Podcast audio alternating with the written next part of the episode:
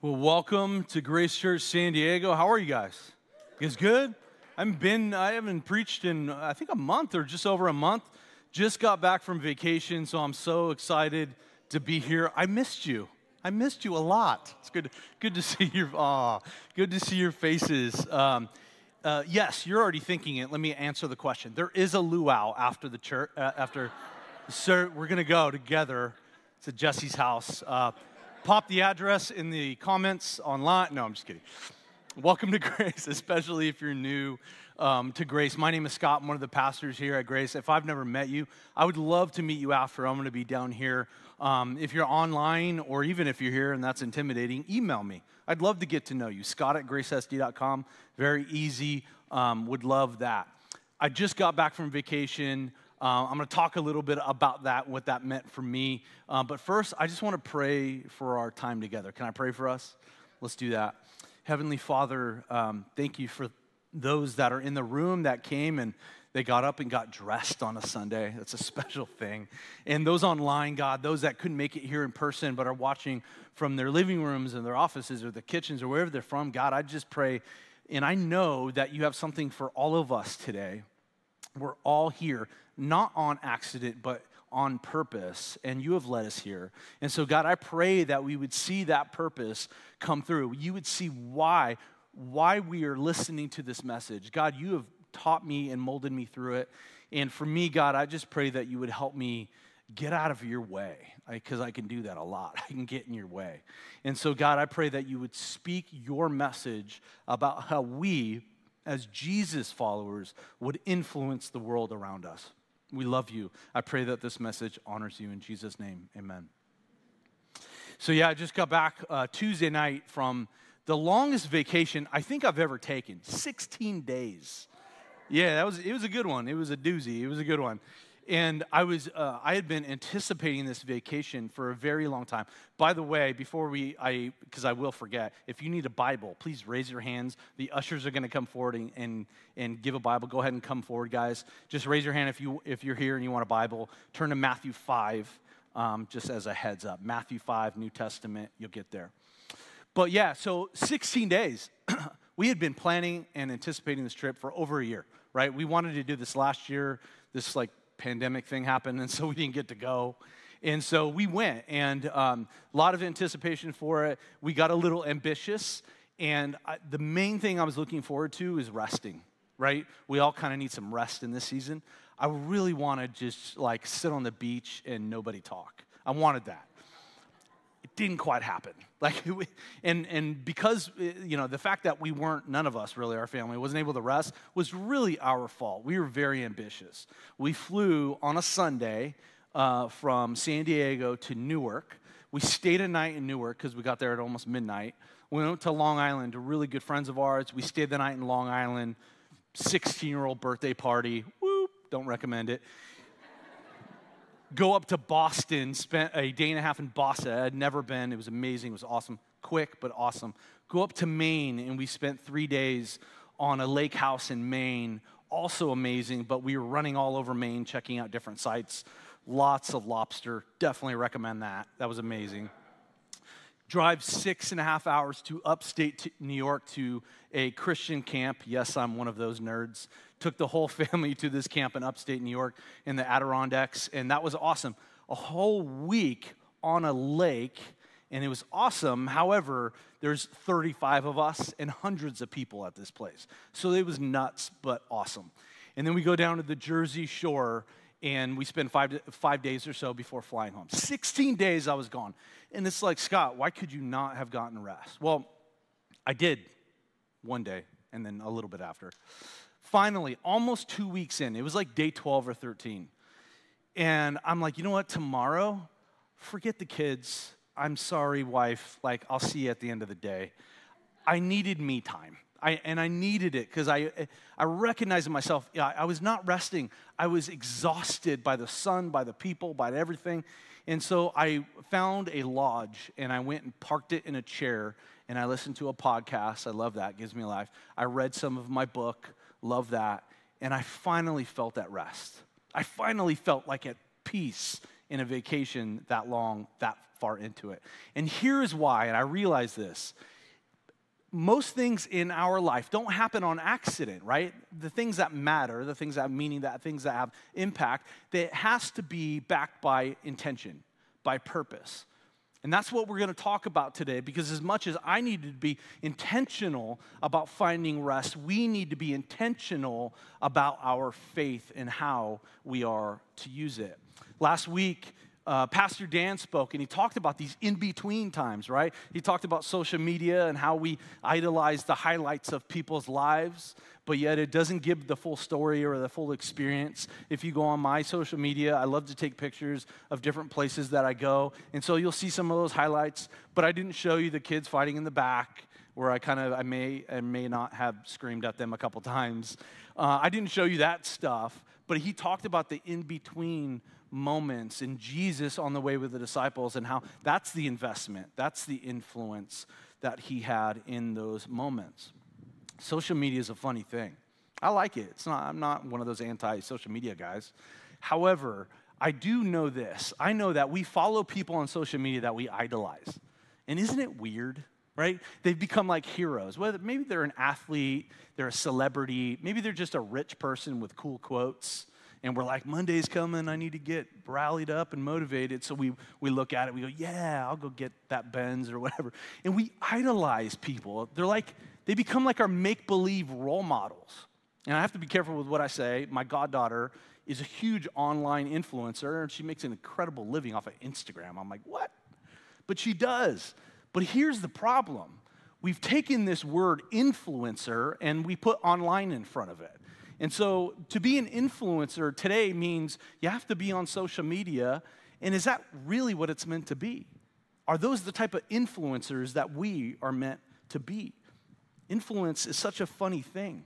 We look at these people and we idolize them, they become our heroes. Well, let me ask you do you consider yourself an influencer? Do you know and do you think through that you have influence, therefore you are an influencer? Whether online and per, whatever, are you an influencer? Culture defines an influencer as this an individual who has the power to affect purchase decisions of others because of their authority, knowledge, relationship, or relationship with their audience. Purchase decisions. That's what an influencer is in our culture and our society today. So today, I want to reclaim that word because I don't believe it's meant to be that. I want to reclaim the word influencer so that we could live a life, those of us who call ourselves Jesus followers, could live a life where we are influencing the world around us for the sake of the gospel and the love of Jesus Christ. That's what we want to talk about today. We've been in this series called Chain Reaction. If you haven't watched the messages, go back the last two weeks and watch. Week one was Pastor Jesse, and last week was Pastor Dan. And both of them challenged you to memorize a scripture. Do you remember that? Have you guys re- memorized it? Remember Matthew 18 or 28, starting in verse 19? Therefore, what is it? Go. Go and do what? It doesn't say, therefore sit, therefore come to church. Therefore, go and make disciples of all nations. And then we're supposed to baptize them in the name of the Father, the Son, and the Holy Spirit. We're supposed to teach them all that we have observed and watched gos- the, uh, Jesus do and the gospel do in our lives and in the world. And behold, He's going to be with us forever. That is our mandate. That's not a request. That's Jesus calling you as a Jesus follower to go and make disciples, go and influence people towards Him and towards the gospel of Jesus Christ. We are to we are hopefully being encouraged and empowered to go and make disciples. And you say, wait a second, Scott. Do you mean you want me to be an evangelist? Is that what it is? And, and I get it because that, that word alone, you hear that word and you're like, it's cringeworthy. Because when, I don't know about you, I hear evangelists and I'm thinking about the guy on the corner with the Bible on the sign saying, You're going to hell. And he's yelling scriptures at people and they're like, Whoa, he's crazy. Is that what I want you to do? Do I want you to be the weird one, always talking about God or always talking about your church? And your friends are like, Can they just shut up about it for once? This isn't what I'm talking about and, that, and what I hope to show you. But here is the mandate. We are still called to go and make disciples. Well, how do we do that? Well, first, here's the problem.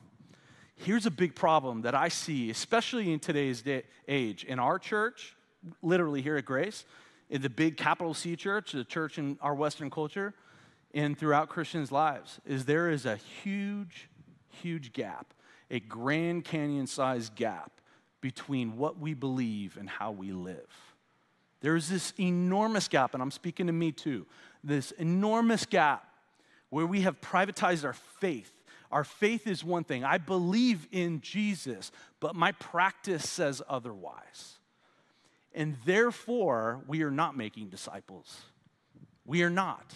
By and large, the church at large, we are, it's reducing, it's decreasing the making of disciples in our world. It's not going up, it's going down. Why is that? It's because this enormous gap. And because of that, we are being influenced by culture and we are being made disciples of the world and not our God that we claim to know and love. It's so striking and it's convicting. It's convicting me. It's been speaking to me. And so I want to look at how Jesus describes us and specifically our influence in the world in Matthew 5. And I want you to turn there with me. It'll also be on the screen. Jesus, I love this about him. He's a name caller. Like he calls us names, he calls people names. I just like that. But he calls you and I, those of us who consider ourselves Jesus followers, and I do, he calls us two words, two names that I want to pinpoint and, and use as an illustration that this is how we are supposed to influence the world around us. Matthew 5, starting in 13. I'll read it for you, it'll be up on the screen. It says this Number one, he says, You are the salt of the earth. You and I are the salt of the earth. But if salt has lost its taste, how shall its saltiness be restored? It is no longer good for anything except to be thrown out, thrown out and trampled under people's feet. First, you were salt, and then he says in verse 14, You are also the light of the world. A city set on a hill cannot be hidden. Nor do people light a lamp and put it under a basket, but they put it on a stand, and it gives light to everyone in the house. And in the same way, you are called to let your light shine before others so that they may see in word and deed. They may see your good works. They may see your behavior. They may see your attitude, your compassion, your love.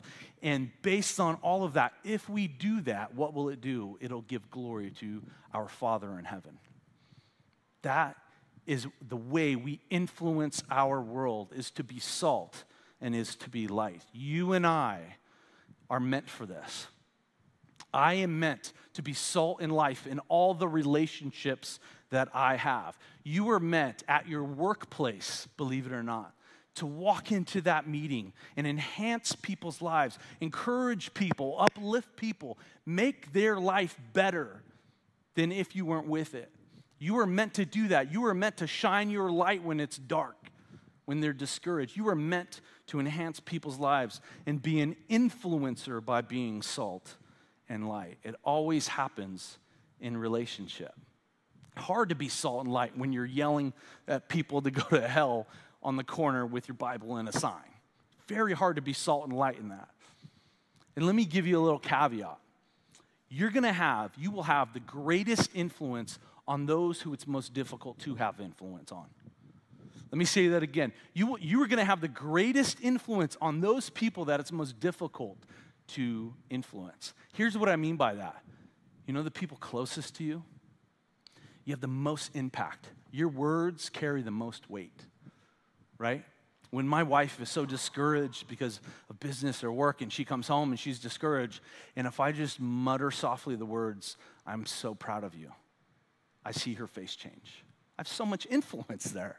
When my kids come home and my boys that are wild and crazy, and they come home and they've had a really bad day, and I just hold them and say, I love you, you're mine, you're mine, you're my boy. They're just, it just changed. I have so much influence. Your friends, your family, the, your best friend at work, you have more influence on them than those that you don't know that well or that you would consider an acquaintance. And what that means is, we are called to be salt and light in those relationships, to make disciples, yet it's the most difficult with them, isn't it? it's hard to say, hey, let me tell you about what, what they were talking about at church. Isn't that difficult?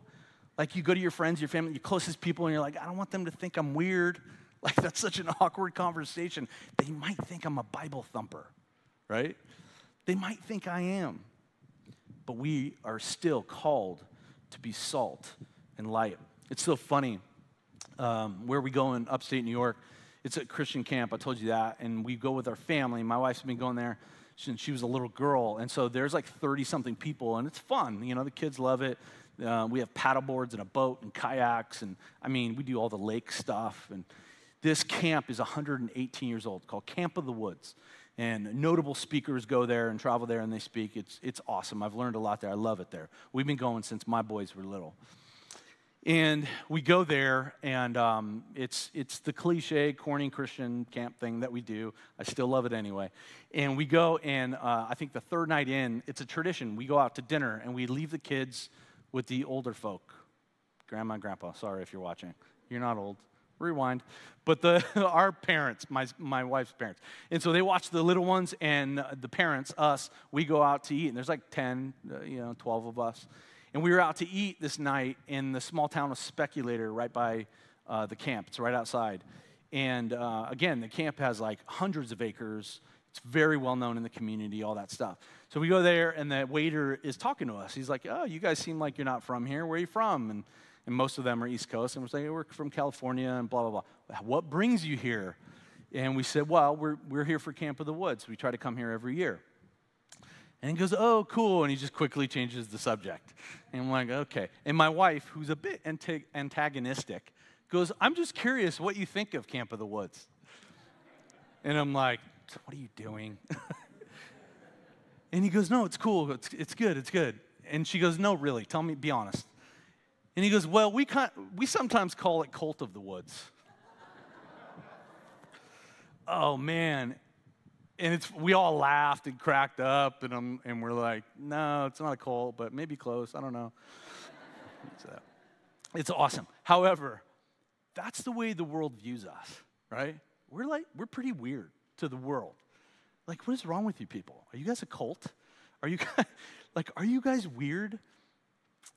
And I think it's because we've judged the people in our lives instead of truly being salt and light in relationship, right? We want to shove truth down. Truth is truth.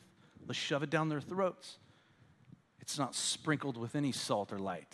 We're not enhancing anybody's life. We're not truly not making disciples of all nations. And to me, it's sad. We are meant to shine our light, to share our faith through love, through relationship. You and I are influencers, but the right way. We must be. It has to be intentional. It has to be on purpose because it won't happen on accident. Think of the people who influenced your faith. Think of that. Maybe some of you are like, none, I'm here for the first time. Someone brought you here, God brought you here, right? Think of the people who influenced you. I had a lot of people influence my faith, and I've shared a lot about that in the past, but my main one, his name was Mark, and he was my best friend's dad. And he found out my story. My mom died when I was four, and the next year my dad went to prison. And he was in prison. My grandparents were raising me, and they were old, and I was young, and that was weird. And I remember the first time I met Mark, there was something different. And he walks in, and I'm a little intimidated. I was a shy, passive kid, quiet. Yes, I was quiet. Some of you are like, why aren't you still? But whatever. But I, he walks in and he goes, Who are you? And I'm like, I'm Scott. Where are your parents? What are they like? Tells me. Or he asks me, and I tell him my story. You, you don't have a dad? All right, I'll be your dad. I'm like, what? What? He would call me, hey, Scott, we're going out to eat. I'm picking you up in 10 minutes. Be ready. Always intentionally pursuing me in relationship. And I'll never forget, I met him in fifth grade. The next year, Matthew and I, his son, were on a soccer team together, and it was soccer Saturday. And we're on the soccer field, we're walking through the parking lot, and this older gentleman who knew my grandfather but didn't know my story says, Hey, Scott, how's, how's your grandpa? He's good, Bill, thanks. Oh, is this your dad? I've never met him. Without skipping a beat, Mark goes, Yep, I am. Nice to meet you. Claimed me. Claimed me. I, it's one of many stories where he intentionally, purpose, purposefully influenced my life by pursuing me with love. Who are you doing that with?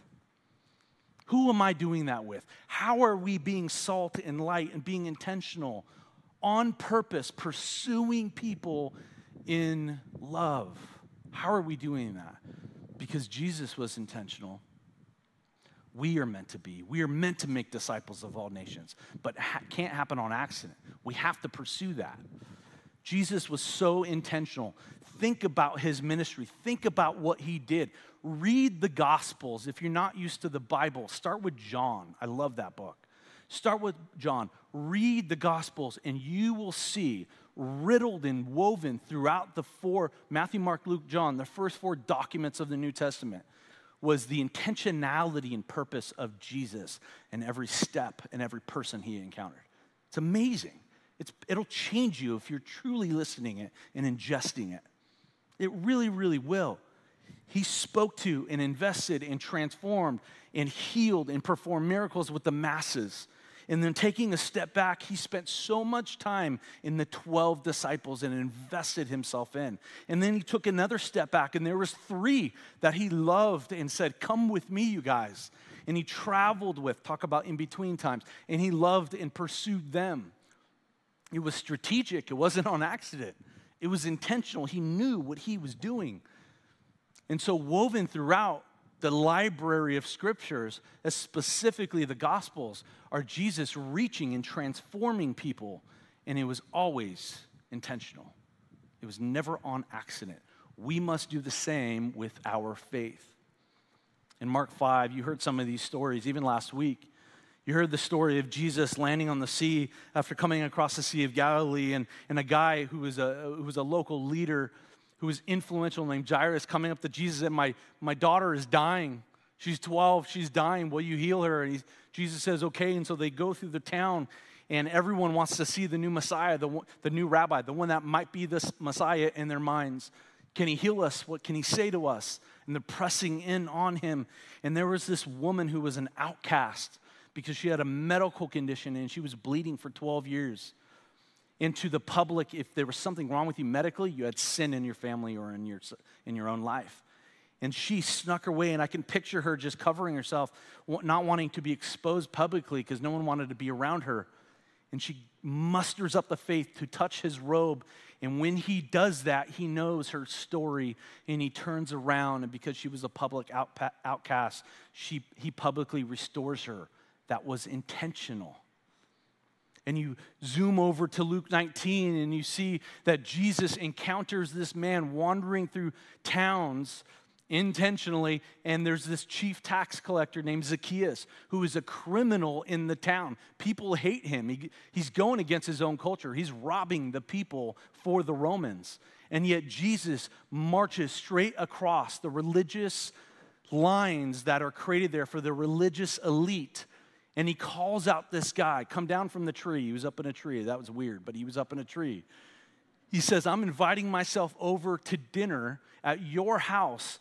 And then he changes him his whole life. That was intentional. Think of the adulterous woman and the woman who was caught committing adultery, and all the religious people saying, She must die. Let's pick up a rock and stone her and kill her. And Jesus says, Hold on. Those of you who don't have sin in your life, go ahead and throw your first stone. And instead of looking at her, they start looking inward and they drop their stones and they go home, probably embarrassed and ashamed. And then he says, Where are your accusers? Where are they? They're gone. Now go and sin no more. You see what he did? He gave grace and truth in that order, by the way. And he loved her and called her to her own rest, restoration that was all intentional. Jesus was the most intentional God and human being ever to walk this earth. But we must be intentional with our faith as well. Are you intentional with your influence? How are you influencing people? There are so many more stories. The early church, his early church, you heard weeks ago, my friend, Pastor Evan Wickham, he gave an amazing message to you guys. He talked about Acts 6 and Stephen. You remember that? So awesome. I love that guy. Stephen, but also Evan is what I mean. And he gave this beautiful message, and he's talking about the church leaders and going, We need to preach and teach. There's a problem. This, these women in the food distribution are being targeted, they're being neglected. Stephen and the others, right? They called seven. They said, I need you guys to step up because you're full of faith, you're full of the Holy Spirit, you're faithful, you're pure, you're holy. I want you to resolve this. And they did. The organization quickly put together was all intentional, it was all done on purpose. We as a church must come together and in practice, in word and deed, live a life that people would go, Who are these people? They love us too much. This is weird. We need to be different in that way. The scriptures are full of purpose, are full of intentionality, not accidental salvation, intentional. It was all intended to happen. We must be salt and light, and it must be on purpose, not on accident, but on purpose. My wife, um, she's been working on and off for Point Loma Nazarene University, PLNU, for years. And she started there as the director of student financial services. And she transformed that department. She did an incredible job. And she went, she went back to school, got her MBA. While she was finishing her MBA, they said, We'd really like for you to teach. She's been teaching on and off there since then. This was like four years ago. And then they keep she has such an incredible reputation there. They're like, come back and can you consult on this? Can you solve this problem for us? Can you come back full time? No? Okay, well, you know, can you consult with us more? Two day the Friday, we left Sunday. Uh, Friday before we left for vacation, she got an email from a couple professors that she knows that are high up in the in the university, and they go, "Hey, Susan, we want you. We're writing a new textbook for higher ed. We want you to write a whole chapter. Would you?" And she's like, "No," and I'm like, "Yeah, you are." I'm like, I write sermons and blogs and website content, and you're writing a textbook for higher education. You're doing it. Like, I, I definitely married up, right? But I love that. They go, here's the, here's the title of the textbook Hope Isn't a Strategy. I love that. Hope isn't a strategy. At first, you're like, what are you talking about? But hope isn't a strategy, they say. And here's, here's the whole concept have hope. God will fulfill his promises to you. Absolutely. You can hope in them, you can have faith in them. That's not what they're saying in our day to day life, we must be intentional in living out our faith. We have to be. And so that was the purpose of this title, and it must be us as well. And I get it, I know, I can hear some of your thoughts, but Scott, we're led by the Spirit. Maybe you're not. You need to prepare. We don't. We're led by the Spirit. I get that sometimes. Like we're all led by the Spirit, right? The Holy Spirit can lead us. The Holy Spirit is a helper, however. The Holy Spirit will help us remember those verses when we need them. The Holy Spirit will speak to us and guide us and direct us on our path, but we still live life in our faith on purpose. I love the way the Holy Spirit is described in John 14. But the Helper, the Holy Spirit, whom the Father will send in my name, will, he will teach you all things and bring to your remembrance all that I have said to you. He will teach us he will help us remember and give us wisdom, give us guidance and direction. And it is a beautiful thing when we're living life on purpose and we're living it in concert, listening constantly to the Holy Spirit. But we must bring the two together. And so the problem that I sometimes see is people are like binge watching shows and doing nothing and say we're led by the Spirit. You still must have an active faith so that the Holy Spirit can use you and help you along the way to multiply, to make disciples, to be salt and light with your friends, your family, your coworkers, everyone that God has entrusted to you. So here's the big question How are you using your influence? How are you doing it? How are you using your influence? Are you, in fact, do you have specific people in your workplace that you work closely with that you're praying for? Just an honest question for yourself. I have a, there's a list that I have, and it, it's interchangeable of people that I pray for every single morning. Are you praying for people? Are there people you are praying to come to faith in Jesus Christ? Are you activating your faith inside of you by keeping it active and going, this person, Brian, at work, he needs to know Jesus. He needs to know that there's salvation for him, there's hope for him, there's relief for him. He has so much pain in his life, and he needs to know what we have as Jesus followers. He needs Christ. Who are those people with you? Are you doing that? Are you a person of invitation? Are you inviting people into your home for a meal? Are you inviting people to go have coffee and pursuing people like that? Are you inviting people to church? Churches in America are declining, and yet we aren't inviting people to hear the gospel message. Hear not a motivational speak, speech, but the gospel of Jesus Christ that can transform. We need to invite people into that. What if you were here on a Sunday at a 9:30 and worship was was better than the message probably. It was incredible. It was great. And you walk out and you saw a close friend and they're like, "I didn't see you in there. I didn't know you went here. I didn't even know you were a Christian." Oh, imagine what that would feel like. Imagine what, what that would feel like. If you're online, when was the last time you, you shared this link with someone so someone can have hope? So someone could hear the gospel of Jesus? Are we inviting people into, with our words and in our behavior, into the gospel story that Jesus has saved and offers that for all of us? How are you using your influence? How are you being salt and light? And I just encourage you with that. And then as a church, finally, there, I want to encourage us as a church to take these steps. It's called WRAP, W R A P. Watch, read, ask, and pray. It's on the app, on the notes. You can go there, and there's a link there. First is watch. We're going to encourage you to find a friend, a spouse, your kids, kids kid friendly, to go to the Gospel Project link on the app and you're going to go through Luke and Acts. And it's really simple. You click on the link, and there's like a library of videos. And the first one, I think, is like the first two chapters of Luke and Acts. And you watch it, and then that's W. And then you, you read. You read the scriptures tied to that uh, video.